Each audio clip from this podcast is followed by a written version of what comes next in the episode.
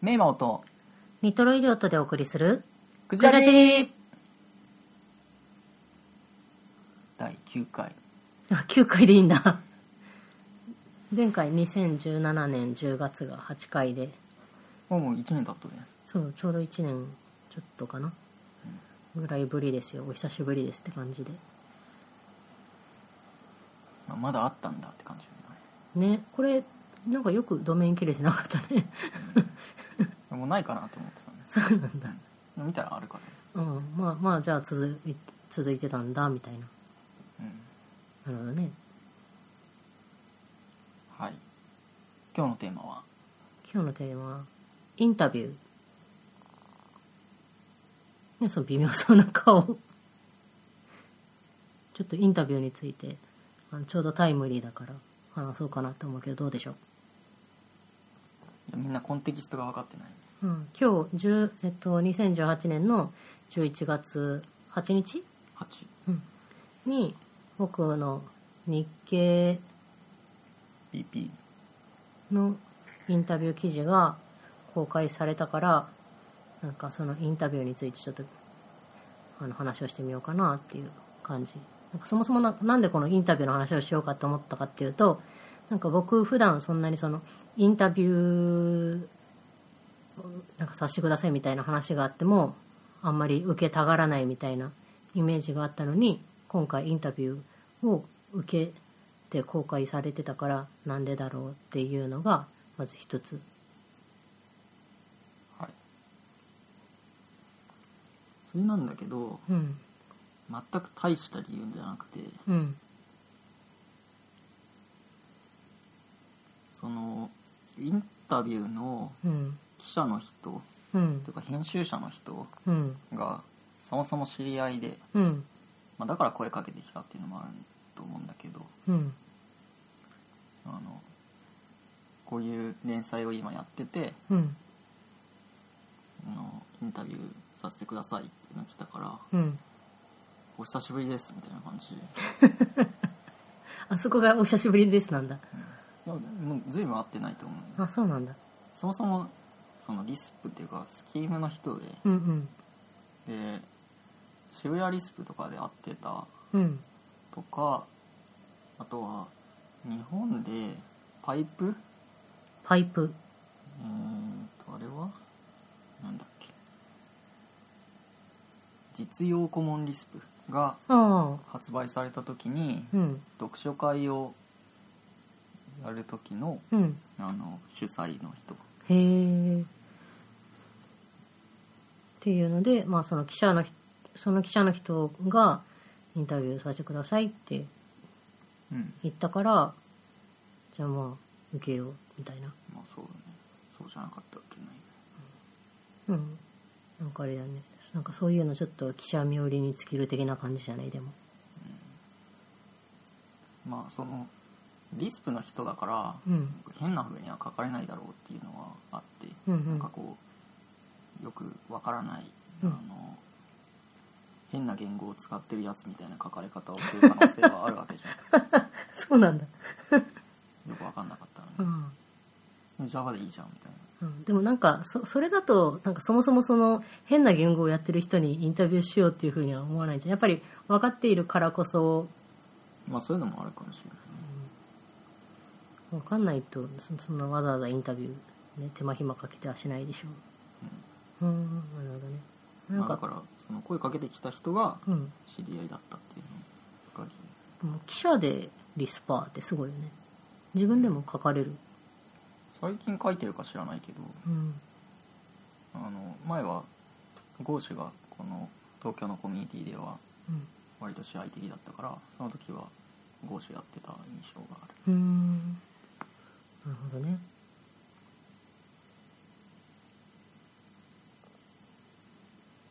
なんか今聞こうとしてたんだよなんだったっけああなんかあのウェブ上でそのプログラマーに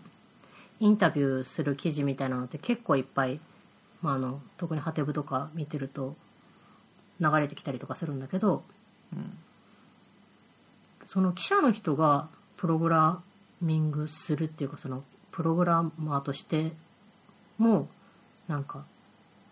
されているみたいなケースって結構多いのかなおわかんないなんか割とその珍しいような気がしてっていうのが、まあ、その記者だったらまあ本業はもちろん記者だけどなんかテク系の記事を書こうと思ったらもちろんそのテク系の知識がないと、まあ、そもそもいいインタビューもできないだろうしまあ、そういうメディアだと記者もやっぱり、うん、プログラムの知識はあるだろうね、うんないと詳しく聞くことができないからねそうだよね今回もそのやっぱり編集者の方もうん技術に詳しいから、うんあのエレクトロンの話とかだからそのアプリケーションの構成の話うんどのようにプロセスが通信するかとかうんここがフォークしてでフォークじゃないやまあスポーンしてで JSONRPC で通信するみたいなうん話とか、まあ、リスプのその、まあ、マクロとかそういう言語的な話とかそういうのも何の問題もなくというかうん話はしたからねうんなんか結構そのインタビュー記事とかを読んでいてなんか僕はこうインタビュー記事は読んでもつまらないからあんまりインタビュー受けたくないみたいな感じのことを言うけどなんかインいいインタビュー記事かどうかってまあそのインタビューされる側のひ人も、まあ、もしかしたらあるかもしれないけどどっちかっていうとそのインタビュアーの人の腕みたいなのがやっぱり結構大きいんじゃないかなっていうふうにすごく思っていてだから今回そのまあ、その今回はインタビューがうんインタビュー形式で公開されないわけ、ああ確かにねインインタビューだったのに割とこう僕が、まあ、ある程度その質問内容があることに対してこなんかこう一人で答えてるみたいな感じの形式僕は延々と喋ってるみたい 確かにしかしかもあの記事さあの有料記事だから途中までしか無料で読めなくってなそれは、うんあのちゃんと会員になってうん2400円払う だからみんなみんな払ってるよみんな払ってるんだみんな払ってるからみんな読めてるあそうなんだえあたいだけそうそうそういやみんなファボとかしてうんリツイートしたり、あブッそクうだマよしたねりして、ね まあ、みんな有料会員なのそうなんだえあのななんなんていうあれだっけ伊能伊能エンジニアの肖像ああそうなんかゆぐいさんの回そうが初回がゆぐいさんなのそうそうっていうの時に読んだ記憶があってあれと同じだからあの、まあ、インタビューのそう連載はそうゆぐいさんの記事はすごいぶくまされてるね、うんゆくりさんのやつ最初読めたけどなんか今今も有料有料になってるねもう有料そうなんかだから最初は無料で見れる読めるものなんだろうなって思ってこう楽しみにしてたんだけど最初からこう有料のやつだったからあ読めないと思ってちょっと残念に思って会社ではシェアしてない 僕も読んでないんだけど ね僕も有料会員じゃないからそうなでのもみんな有料会員なのかなってみんああなだって何も言わないじ確かにねゃん、うん読めないも言わないしねだってポケチェの話しかなんか読めてなくってそのタイトルにあるなんか会社が僕を選ぶんじゃない僕が会社を選ぶみたいなそうそ感じのその革新の部分の話がう気になるやんそう無料では読めないみたいな 感じだったから、続きはうん有料会員の、うん、なるほどねでもあの,、まあ、あのタイトルだけでタイトルだけ読んで僕のことを知ってる人だったらその僕が会社を選ぶの文脈は多少なんかまあ、大体まあ想像はつくけどね2016年にの12月に僕がその逆えっとねなんだっけ逆募集みたいな転職先の募集みたいなそうそうそうそう転職先の募集みたいなサイトを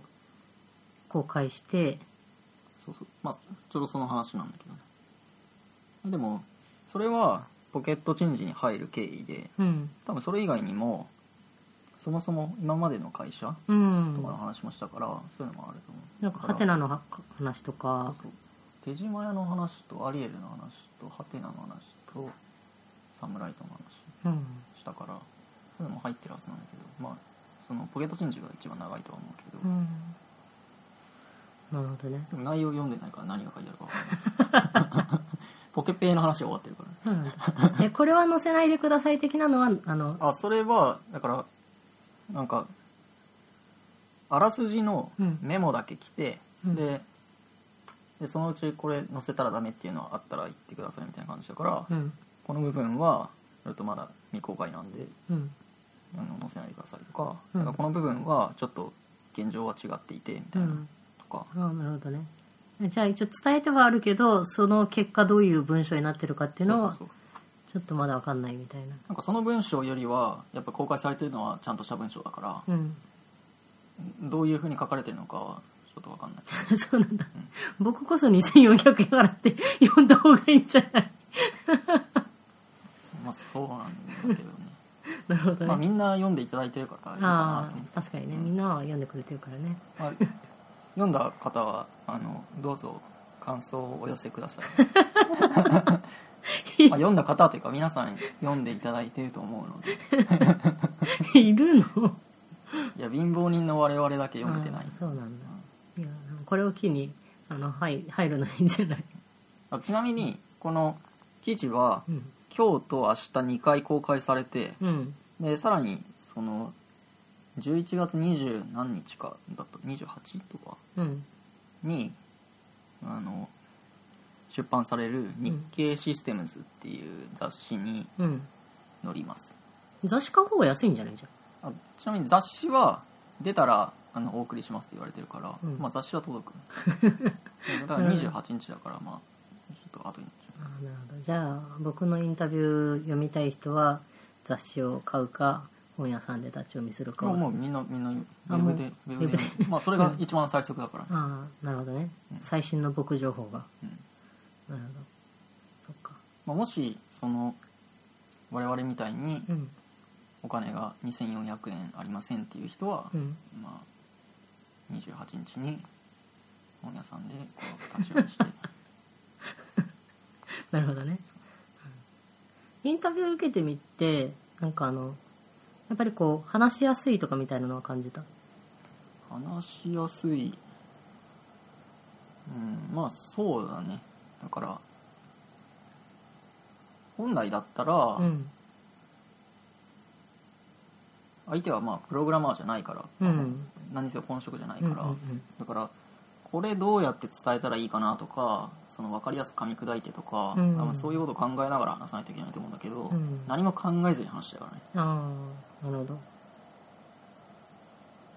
だからそのリスプのうん始めた原因みたいな原因っていうかね原因原因だときっかけそうそう原因だとなんかなんかね悪いことみたいなでそれがうん、えっと、ハッカーと画家を読んでみたいなのでうんでまあご存知だと思いますけどハッカーと画家っていうのはそのリスプをとてもこう熱心うに、んあのいい言語だって書いてある本なので、うんまあご存知だったんだけどうんていうかまあし知らないはずはないんだまあそりゃそうでしょうねみたいな確かになんかそういう前提のなんだろう話が分かってる前提で話すのとそうじゃない人に対して話すのっていうのはこうスルッとこう出てくる内容とかも、まあ、違うだろうからそういった意味では非常に話しやすかったのかな普通にその、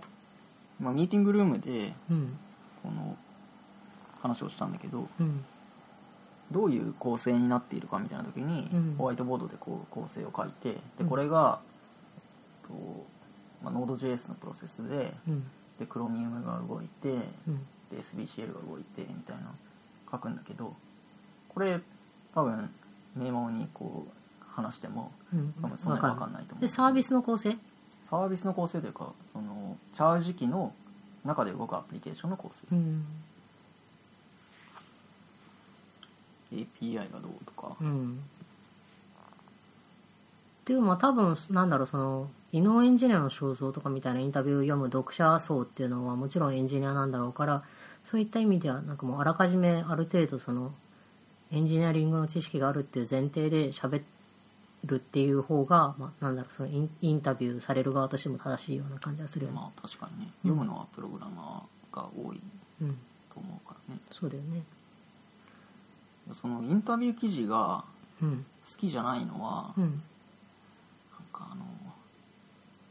まあ面白くないんだけど 面白くないから嫌いなんだけどそれ人のインタビュー読んでて面白くない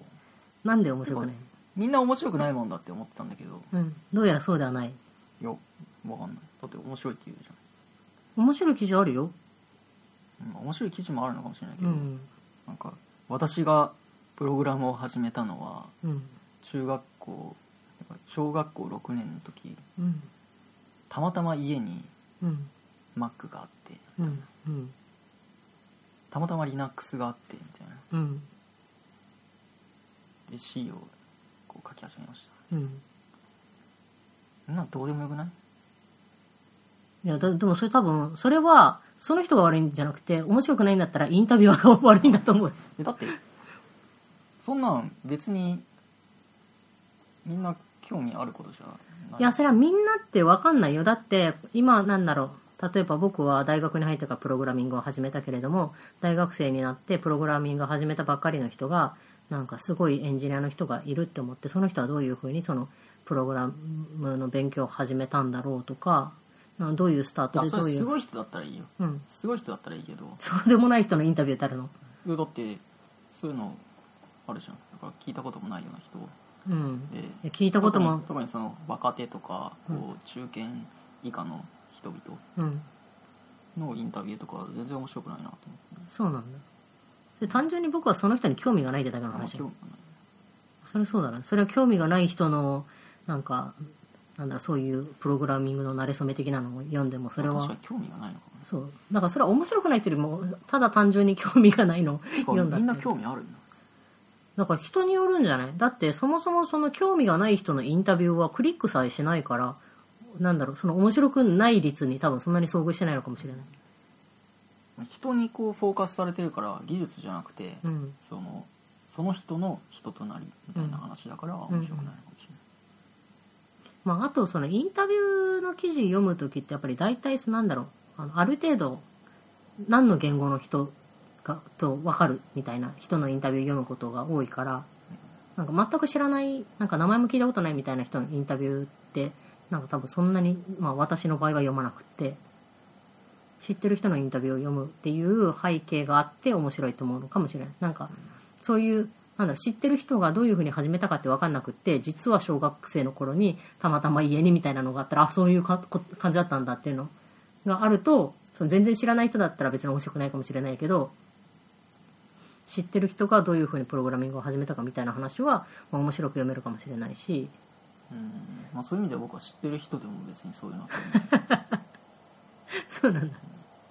そっかまあその今回のインタビューが特殊だった理由は、うんまず最初にうそんのポケットチェンジの話から始まってて、そう珍し,、まあ、珍しいというか珍しいなと思ったよポケットチェンジの話から始まるんだと思ってなんかき聞くに前はそのプログラムを始めたきっかけからみたいな話だったから、うんうん小学校の時とかからだったんだけど、はい小学校の時から最初始まるとこう先が長くてうんだるいなみたいなので最近は今やってることから聞くようにしてるって言ってるああその逆逆逆いや僕はその続きを読んでないからどうあいーうどういう構成になってるかわかんないけど、まあ、最初はポケットチェンジの話で、うんポケペで今何やってるみたいな話が、まあ、無料で読めるとかなるほど。うん、不思議だね。なんかそ、でもそういう構成だと、それこそその、その、異能エンジニアはどういう人かっていうのを分からないで読んでる層からしたら、いきなりその人の人となりが分からないけれども、とりあえず今これをやってるっていうところから入るってことだよね。そうだねでも人となりって、まあ、どういう人なのか、まあ、全部読まないと分かんないよねだから僕だってさこう会社が僕を選ぶんじゃない僕が会社を選ぶみたいなでもそれって それってでも別に当たり前のことじゃねうんだって人が会社選んでそこを受けに行くんじゃないでも最終的にはやっぱりその、その入り口は自分が選んでるかもしれないけど、お落とされる、受かるっていう、その選ぶ、最終的に選ぶのが、やっぱり会社側に、あの、あるっていうふうに思っている人が一般的に多いっていう、なんかその前提があるんだと思う。でもわかるよ、なんか、でも今日、あの、スーパーからの帰り道で、その僕のきインタビュー記事のタイトルを思い出しながらなんかここ最近受けた面接だからなんだろう今の会社の、まあ、前の会社とか今の会社を受けるときに他のところも受けたりかでもなんかいくつか受けたりとかした時にここ数年受けた会社って別になんか自分がえなんだろう選んでもらう側みたいな感覚ってないなと思っていてうんなんか同じように自分が選ぶっていうなんかそそもそも落とされる気がしていないうんしなんか、まあ、落とされることがあったら単純にそのミスマッチっていうだけの話でっていう感じのことっていうのはあるけどでもそれってある程度そのキャリアを積んでるとかそういう前提があると思うわけねなんかそういうのじゃなかったりとかするともちろんやっぱりなんかその会社を受けた時に選ばれるかどうかっていう前提を持っているっていう人の方が圧倒的に多いんじゃないかなって思ういやそういう意味では、うん僕も別にあの落とされた会社もあるし、いやもちろんうんそれはなんか同じような気がするいやまあその何が書いてあるかわかんないけど僕はそういうセリフを言ったわけでは覚な えい は覚えはないからまあその抽象的にまとめてうんああいうタイトルになってると思うんだけど、うんうん僕はあれを言ったわけじゃないうん僕は会社を選ぶんだみたい旗から見た印象がタイトルになってるっていう感じ。なちなみにタイトルは僕は知らされてないからあ今日初めて見たのあ、なるほどね。あこういうこういうタイトルになるんだってうん、ってことはやっぱりその、あの、雇用先募集の話が結構インパクトが強かったのまあ、かしれそうない。いう話なんだろうね、うんまあ、あのまとめとしては、うんそうなんかこのインタビューと雇用の話で思ったのがその面接受ける時ってさその質問ってされるじゃんうん、あれってなんかそのインインタビューの腕にちょっと近いものがあるなっていうふうに思っていて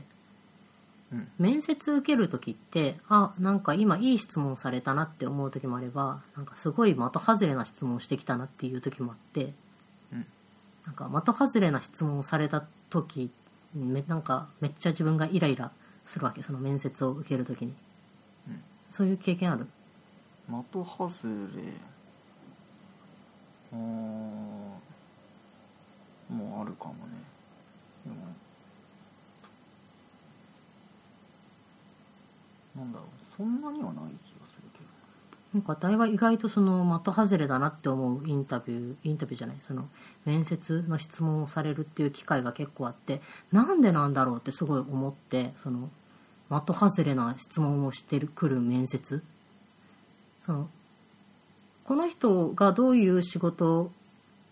なんかどういう考えを持って仕事をしているかとかどういう、まあ、技術があるとか、まあ、どういうそのなんだろう仕事の、まあ、経歴だったりとか背景だったりとか持ってるかとかみたいなのをなんだろうその職務経歴書とかと照らし合わせて面接官っていうのは質問をするんだと思うんだけどその質問をするいい質問をするなんかその相手の能力とかどういう人かっていうのを引き出すっていう意味で言ったらそのいいインタビュアー悪いインタビュアーみたいなのにその面接官の質問とかっていうのは似てるような気がしていて。うーんまあ、そういう意味では僕はその前職から面接する方が多いからそうだよねそういう意味では的外れな質問をしている側かもしれないそうだよなんか今そうだねその僕サムライトの時もそうだし今もそうだけど基本的にその声かけられてうんみたいなのが多いから確かにこうそういった意味では受けに行ってなんかその場で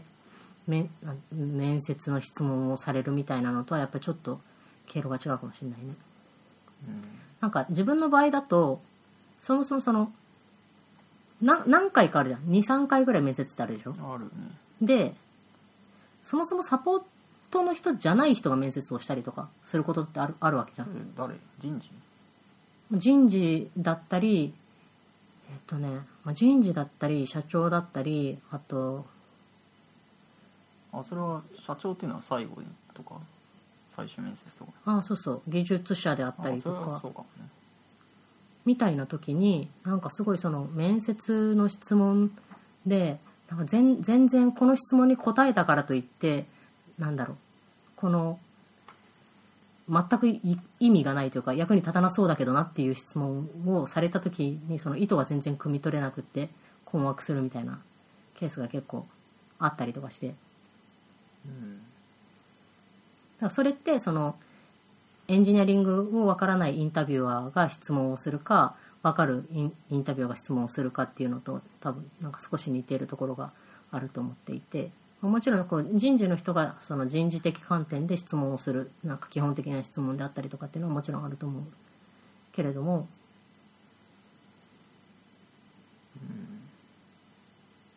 どういうなんか質問をするの面接する側としてはここういう質問をするようにしてるみたいなのとかってあるの、いやそういう決まりはなくて、うんえーっとね、まあ、何を見たいかっていうのは人によってポイントが違うと思うんだけど、うん僕が知りたいのは、うんこの人はあの一緒に仕事をした時にうんうんどういうことをしうるかなとかうだんから、まあ、うまくいってるイメージがつけば、まあ、それはいいと思うんだけど、うんあのまああんまりコミュニケーションがうまくいかないとかはまあ普通にあると思うんだよね。とか、まあ、ちゃんと仕事をするか、まあ、ちゃんと仕事をするかっていうのはうん自主的に仕事をするだああはいから何か楽しみを見つけてとかだと思うんだけど、うん、なんだか自分で動けるかっていうことかうら自分で考えられるかとか。んうんあとはその人が好奇心旺盛かとかそういうところを見てるかなえー面白いね好奇心旺盛な人っていうのはうん自分であの勝手に学ぼうとするからわかるどんどん能力が上がっていくんで、うん何もしなくてもうんでそれは能力がえっとね会社的にはずっと雇っていて、うん能力が上がる人間を雇いたいはずじゃんうんそうだね大体勤続年数でこう昇給していくからうんだからその昇給ペースと同じぐらいには能力は上がってほしくて、うんでその点何も学習しない人うん能力が上がらない人っていうのはうん年を経るごとに会社としてはコストになっていくだうんからこの人は学ぶかなとかうんいうのは結構見てるでも、まあ、会う人大体好奇心旺盛で、うん自分で週末とかにもなんかこうこういうの作ってみましたみたいなうん人が多いから、まあ、そこでそんなに問題になる人っていうのはうんいないけどねなるほどねなんか今の話を聞いていると僕は意外といい質問をしてそうな印象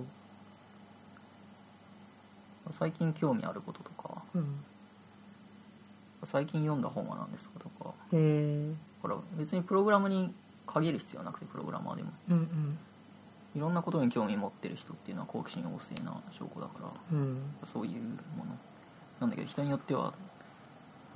あのプログラマーなんだからプログラムが全てみたいな人がまあいてもいいと思ううんああともう一個重要と思ってるのは、うん僕は組織の多様性が重要だと思っててうんうん同じような人間ばっかり集めても同じ意見しか出てこないからうん何の広がりもないし、うんあのとても視野の狭いうんサービスを提供しがちになると思うんだよねうんだから自分と違う人うん自分に似た人じゃなくて自分と違う考え持ってる人うんでメンバーにいそうにない人うんこういう人いないなっていう人をむしろ採用したいうんだから自分と違う考え違う思考の人うん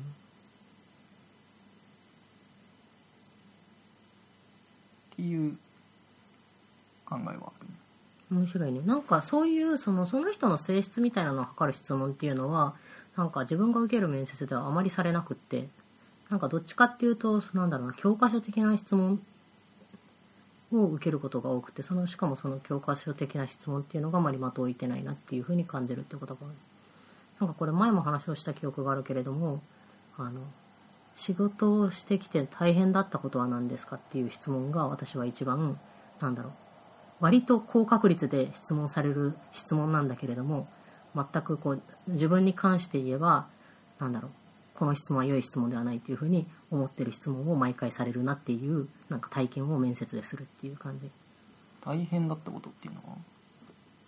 多分その質問はこの人がどういうことを大変だと思ってどう解決したのかみたいなことを知りたいんだと思うけれどもそれってそもそもその問題に対し同じ問題が大変だったとしてもそれをすごく大変だったってその感じてアピールする人もいれば別に同じ問題でもあんまり大変とは思わなくて軽々対応なんだ対応ししてしまう人もいるわけじゃん。でなんか自分の場合は思い返してもそんなに大変だなって思うことがなくってそもそもでなんそれなんでだろうって考えたら、まあ、基本的に仕事が楽しいっていうのもあるしなんか、まあ、サポートの仕事自体がその何が大変っていうのが言い難い職業みたいなのもあると思うわけど、そのまあ、クレームが大変だったみたいなのは言えるかもしれないけどでも別にそのクレームも大変だったって思うことそんなになくってなんかそそれがクレームが大変だったっていうのを、まあ、言ったとしてもあんまり本質的ではないみたいなそれよりかはこの仕事をやっていて何が楽しいかとかなんか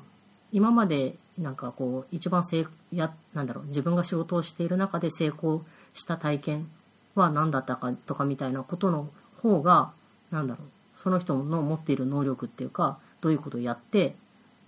どういうことができる人なのかとかっていうことが分かるんじゃないかと思うけどなんかそそういう質問はあんまりされなくってなんかななぜその質問そをしれは質問が悪いっていうだけうん、っ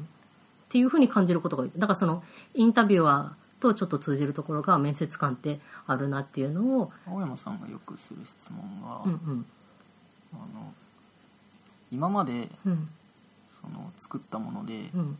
これを作ったんだって自分が自慢できるようなものってどっかにありますかみたいな、うん、まあ、でも質問の趣旨としては多分同じことなんだと思うけうん、ど、そのまあその自分が今までやったチャレンジとか、うん、なんどういうことをやってきたのかそうなんか質問の内容自体が前向きじゃないことに対してその自分は前向きに仕事をしているんだけれどもなんかその後ろ向きないことを探して言うなんかこう言わないといけない必要性みたいなのがよくわからんっていう感じで戸惑うっていう毎回。うんまあ、それはセンスないですねって言えばいいんじゃない、そう、まあそうかもしれないね。うん次もし面接受けることが あったら言おうかな。うん確かにね。それにそういうことで人となりが分かるってういんう、確かに。こう逆に煽るスタイルみたいな。 すごいめっちゃ落とされそうな感じするね、それね。一発で。こういう面接で面接官がしてくる質問っていうのは、うんその会社のこう考えていること人となりとか、うんこう頭の良さっていうのが出てきますねハードル上がる感じな質問をされる。ちなみにこの質問はうーんまあどうでしょうねみたいななんかね、だからこう、あたいがもし今後、その、もし面接官を自分がすることがあったら、あの、多分、その、課題の一環みたいな感じで、面接官がどういう質問をしてくるかっていう想定質問とそれに対する回答っていうのを、面接を受ける側の人に用意してもらって、それを言ってもらうっていう風な課題を出すんじゃないかなと思っていて、なんでかっていうと、面接官って基本的にその会社ではな、まあ、ある程度は長く働いている人がやると思うのねなんか自分自身は面接を受ける側じゃない人っていうのがあのやってるケースが多いと思っていてなんか逆にその面接受ける側っていう人はその私みたいになんでこんなセンスのない質問をしてきたんだろうとかもっとこういう質問すればいいのにっていう答えを持ってると思うのね。うんでしかもそれを本人に考えさせて本人がなどういう質問想定質問を用意してきてどういう答えをするかっていうのはその人自身がアピールしたいポイントとかもまあ引き出せるしこういう質問をすると、まあ、良い質問っていうふうにこの人は思ってるんだなっていうふうにもも思えるし、まあ、その人の人となりもわかるしなんかいいって思うんだけどなんかそういうことをするあの面接の機会っていうのはもちろんなくてあでもほ最近読んでる本みたいなのは面接で聞かれたな確かに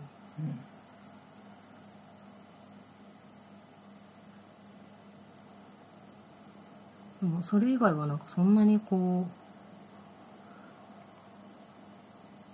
うでも多分技術者そのプログラマーとかと違ってやっぱりなんだろうなどういう質問をしたら適切かっていうのが分かりづらいみたいなのはあるのかもしれないねサポートとか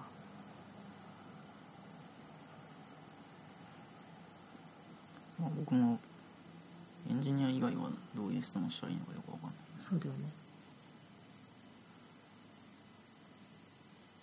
いやまあだからそのほ他人に対してその人の人となりをうまく引き出すっていうのは、まあ、インタビューしかり面接しかり、まあ、普通の会話しかりなんだけどなんか割と技術がいるであの